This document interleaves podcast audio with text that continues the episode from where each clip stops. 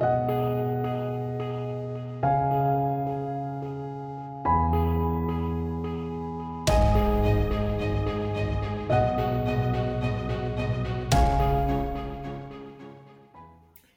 I'm Michael Watson, joined by Sarah Lee, and this is the Influence Watch podcast. As some follow the siren song of statism promoted by activist groups funded by liberal foundations and push for stronger and more coercive labor unions, the National Right to Work Foundation stands athwart, defending the right of all workers to choose whether union representation is right for them or not. Joining us to discuss the state of big labor and the right, as well as other labor related issues, is National Right to Work Foundation Vice President Patrick Semmens. Uh, Patrick, could you tell us a little bit about your background and what you do for National Right to Work? Sure, Mike. Great to be with you. Um, yeah, so I've been at the National Right to Work Foundation for uh, going on uh, about 17 years now. Um, and uh, that just uh, has mostly been on our, our, media side, talking about the issue of uh, forced unionism and everything that the foundation does to oppose it. Um, for those who don't know, we offer free legal aid to workers. Um, our team of uh, 19 staff attorneys handles around 200 or more cases every year, um, and they're uh, brought exclusively for workers. So we're not. Um, am, am, I, am, I, correct in giving you guys credit for the Janus v. AFSCME decision? Yeah, Janus was our 18th uh, trip to the U.S. Supreme Court. Um, and uh, our current legal director, uh, Bill Messenger, argued that case uh, at the Supreme Court. So that certainly was a was a landmark victory for us. So last week, I think it was last week, right? The House of Representatives held a hearing on some union related matters. Uh, and can you tell us a bit about what uh, what was at the hearing, uh, what was discussed, and any role that uh, you guys had in it? Sure. So the um, House Subcommittee, uh, Help Subcommittee, uh, held a hearing focused on the National Right to Work Act, um, which is a simple piece of federal legislation. It repeals the parts of federal law that authorize forced union dues. Um, so that's where in states without uh, state right to work laws, a worker can be fired solely for not financially supporting a union. Um, and so that was the subject. Uh, Foundation President uh, Mark Mix, who's also the president of the National Right to Work Committee, testified, um, along with two workers who have both been recipients of Foundation legal aid and who've had their rights violated in forced dues situations in forced dues states. So, one of the things that I think, because there's been some talk, you know, especially since 2016, you know, on the right, that we need to reach out to workers. And of course, the shortest distance that politicians think to get to workers is to go through labor unions. And I think that some of those people may have forgotten why we had to work so hard over 80 years to reduce and continue to work to reduce the amount of coercion in organized labor. So what was what were some of those violations that your the workers uh, that you guys have been working with experienced? Sure. Um, so one of the cases uh, was for a nurse um, uh, whose name is Jeanette Geary. Um, she worked in Rhode Island, and foundation attorneys represented her for 12 years in her case. Um, and the issue there was what because she was in Rhode Island, which doesn't have a right to work law. Um, what portion of the dues she could be forced to pay under threat of termination versus which ones they couldn't force her to pay. Right, because there's a, there's a Supreme Court case that I, if I recall correctly, you guys won long, long ago, before I was born, called Communication Workers v. Beck. Yeah, 1988, um, the Beck decision, and it tries to break down this line between uh, the so-called chargeable part of forced dues, which at least theoretically um, are about contract um, bargaining and then also enforcing the contract uh, versus all the other things that that uh, union officials do with dues money. Most famously, political yeah, obviously, political activity is a big part of that. Um, lobbying um, falls under that umbrella, but also certain members-only activities. Um, you know, the annual potluck, whatever, at the union hall um, that's only for members. And so there's this issue of what they can and can't charge for. And in Jeanette Geary's case, um, when she finally got learned about her Beck rights, started to try to enforce them, she found that the um, the union there was forcing her to pay for lobbying the state legislatures of both Rhode Island and Vermont. Um, it's a clear cut violation of Beck, but that doesn't mean that enforcing her Beck rights was easy. Uh, so she started with a National Labor Relations Board unfair labor practice charge against the union. Um, that took years for a whole host of reasons, including an unconstitutional um, recess appointments made by the Obama administration that delayed it. Um, she had to go to the DC Circuit Court of Appeals to ask for a writ of mandamus to force the labor board to issue a ruling in her case. Um, they finally, finally did that. Um, then the union appealed it to the First Circuit Court of Appeals. Um, our attorneys argued there, and she finally won. Um, but I think you know what's important for this, and why this is such a good story when you're talking about the National Right to Work Act and the need for right to work protections. Is under right to work, it's very simple. You you can't charge anything, so you don't have to. You don't face these legal games that union officials play where they try to claim, oh, you know, 85%, no, 90% of dues, or, you know, and then you go in and you're supposed to get an independent audit, but if you really dig into the way the Beck system works, um, an independent audit is not really that independent. It's basically based on the union provided numbers, and the ability for any individual um, worker to challenge that audit is almost impossible. Um, and so you really have the you know, uh, the foxes guarding the henhouse, uh, union officials uh, with this massive influence over what they get to force workers to pay or not pay. And obviously, they have a huge incentive to drive up um, that and, and force workers to pay as much as possible. Um, in part because if you know if that difference between uh, right right if the dif- if the difference is negligible, then yeah. people are going to default you know, even more than normally do. Who's going to go through a multi-year decade long, in this case, legal process over 5% of dues. They know that, you know, now the National Right to Work Foundation might help a worker with that because we see the principle and the precedent that it can set and, and how it can advance the ball for, for other workers.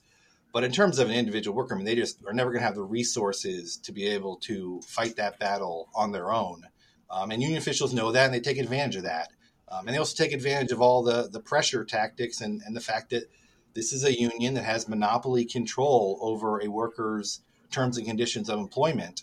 And so the idea of going to the person who know, Yeah, that's let's let's dwell on that for about five seconds because where the union guy comes in and the, he says, well, the the people who aren't members need to pay anyway because they're free riding. And well, no, the union actually is getting a perk in order for the federally established quote unquote responsibility um, to represent not to represent i'm making air quotes non-members uh, and that is monopoly power.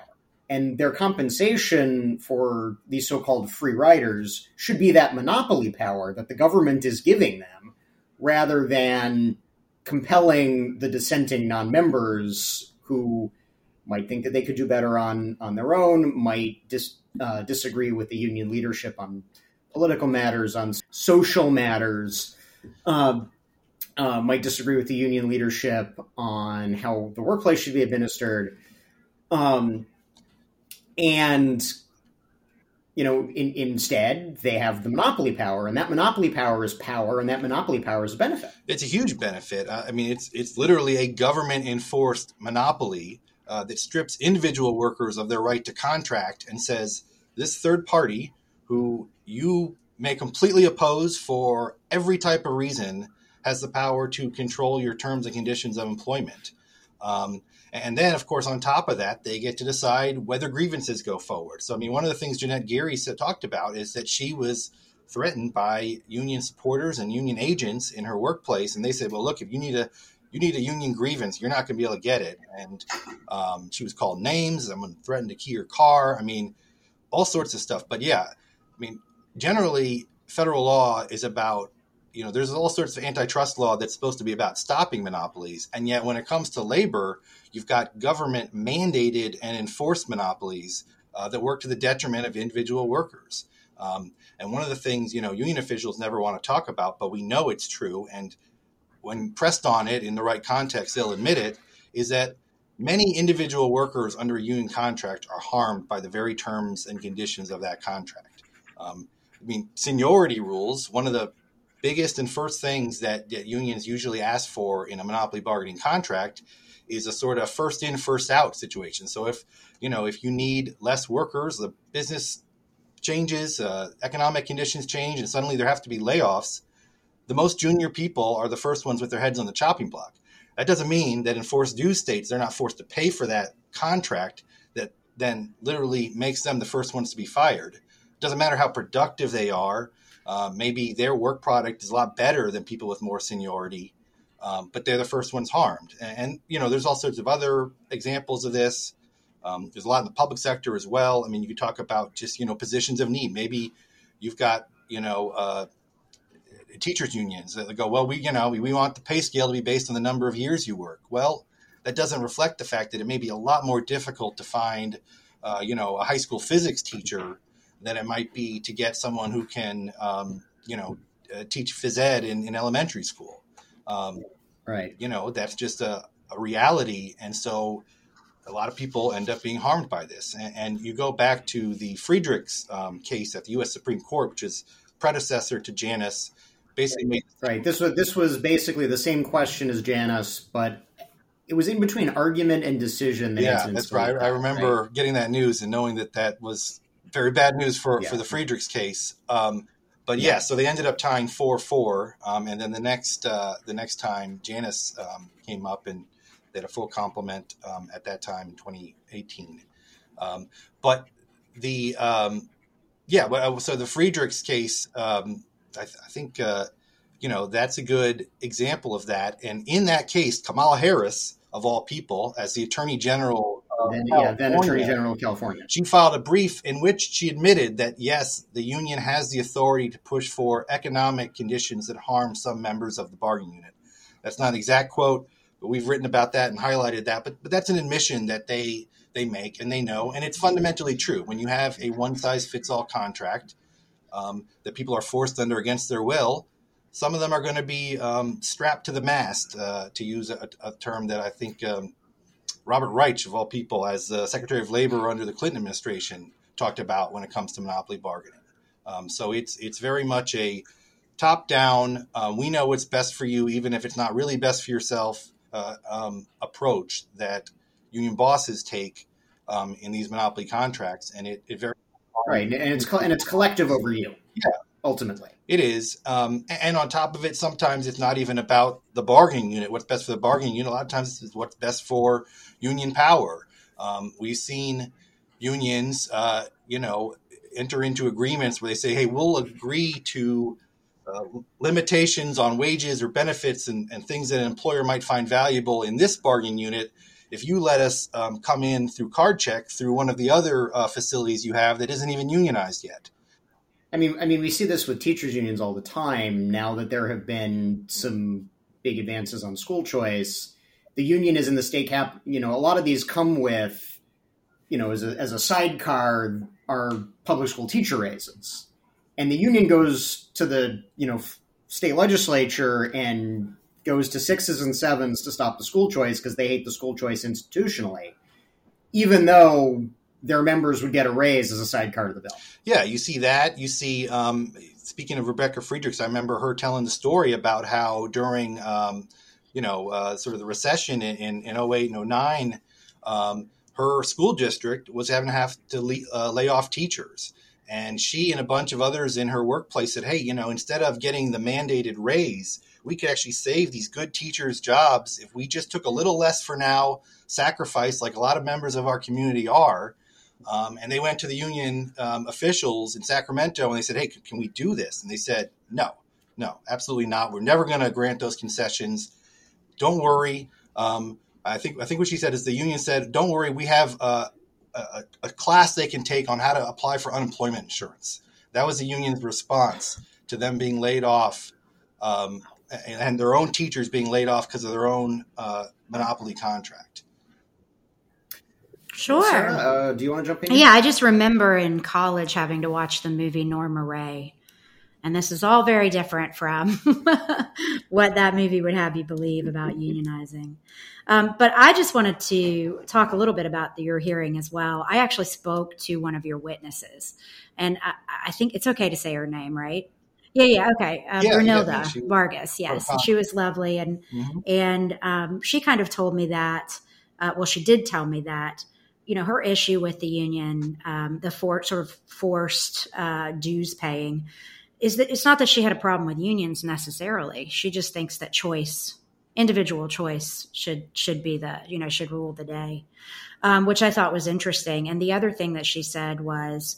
Um, what was really strange to her, I think she was an attorney. And so she, you know, she was like, I can negotiate for myself. I don't need a union to negotiate for me. Um, but she also said that there that the union in question where she worked at a nonprofit was UAW. So I want to get yeah. into that a little bit um, because I think that that is a sign, and I am not the expert here on this. I'm learning this as I go. Um, that's a sign that the the power of the union seems to be diminishing a little bit because you have these you know unions that were uh, always associated with by name associated with you know auto workers branching out into these other areas can you talk a little bit about that Sure. Yeah. So she's a public defender um, at a nonprofit that you know represents um, people in, in court cases where they don't have the funds uh, to be able to represent themselves or to, to hire their own uh, representation. Um, and and yeah, the UAW got in there and um, they, they uh, were able to unionize the workplace, and suddenly um, they come to her and they say, you know, sign this union deduction card, or we're gonna we're gonna block your uh, raise, and we're gonna go after you, and that's an illegal demand. Um, forced dues because it's um, this is in Philadelphia, so Pennsylvania, not a right to work state, are authorized, but uh, no worker anywhere under the National Labor Relations Act can be required to sign a dues deduction card. Um, obviously, the union wants that. They like to be able to automatically take the money out. People notice it less. Um, maybe just like the Fed. Yeah, um, but you know that you have the right to pay monthly with a check. We have people who we've assisted and, and, tell them that's the way to do it. That's the, the best way to kind of make sure that your Beck rights, um, to the extent you can protect them, are being protected. Um, so th- that was the situation, and uh, we filed that unfair labor practice charge, and even the Biden National Labor Relations Board found merit. And uh, when they find merit, you know that the union has definitely violated the law. Um, and so th- there was a settlement in her case, um, but again, it, you know, it shouldn't come to that. Those threats should never have been made. Um, but getting to the UAW, yeah, most people would be um, surprised to learn that the UAW is representing lawyers at a nonprofit. Um, Harvard graduate students. Yeah, well, exactly right. Um, that's the that's the dirty little secret of the UAW is that um, a significant portion, I think something like thirty or forty percent, um, are not auto workers, um, and a lot of them are graduate students, um, adjunct professors, that type of thing. I think they think they have some casinos. They, yeah, they definitely have some casinos. We've we've assisted workers at uh, casinos in uh, New Jersey and, and I think Las Do you Vegas think that's by well. necessity? Are they um, having to branch out? Yes. no. The, the the the answer is yes. The a lot of the old industrial unions, UAW being one of them, probably the most uh, well, between them and the Teamsters, but they UAW has probably taken the biggest hit over time. You know, the UAW back in the '60s, '70s when Walter Reuther was in charge, I think they got up over a million yeah, members, right. and they're down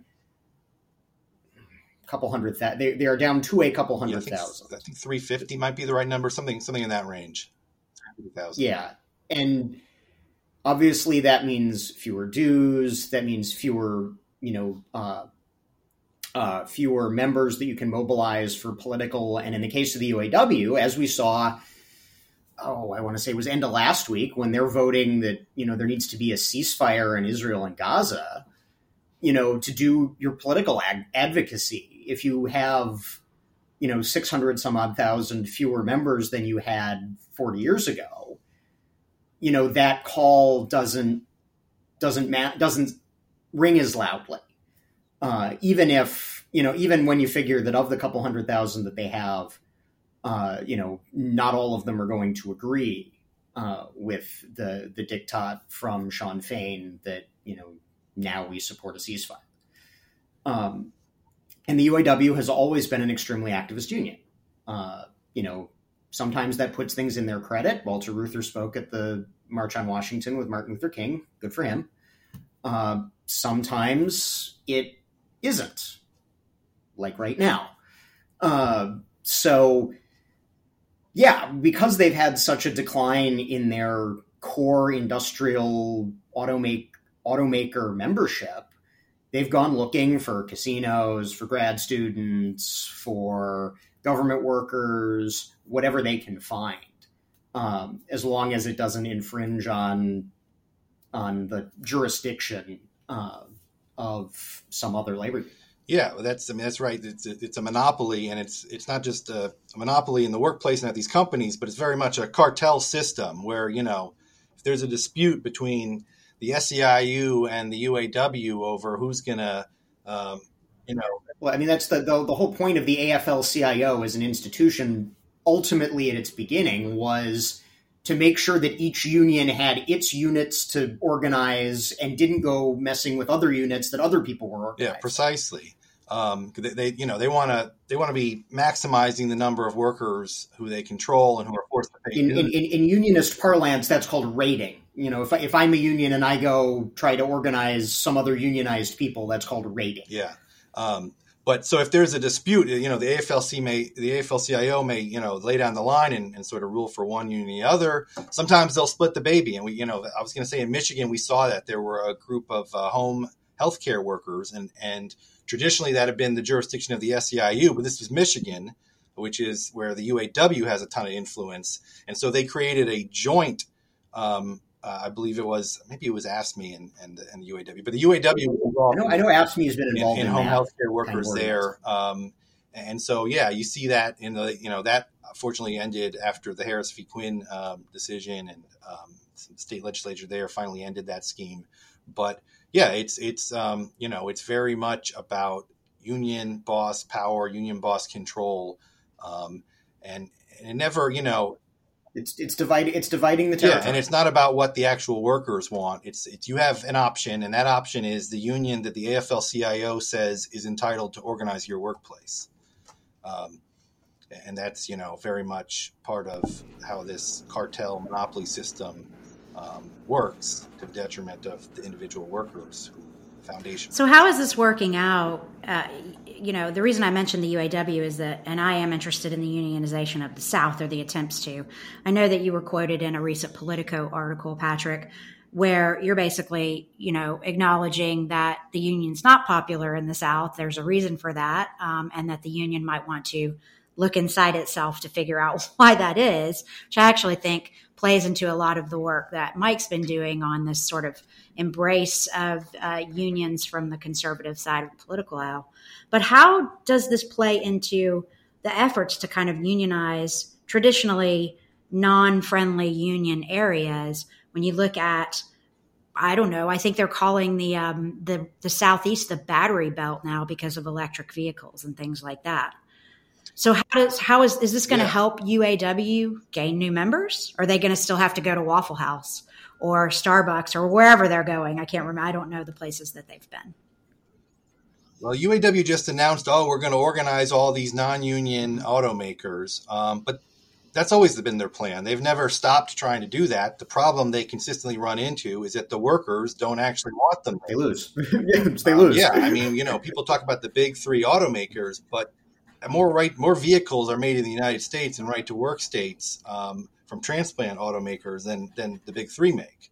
Um, and, and, and I mean they've gone to Volkswagen. So Volkswagen's corporate structure is such that the German steelmakers union has a certain number of seats on the Volkswagen board.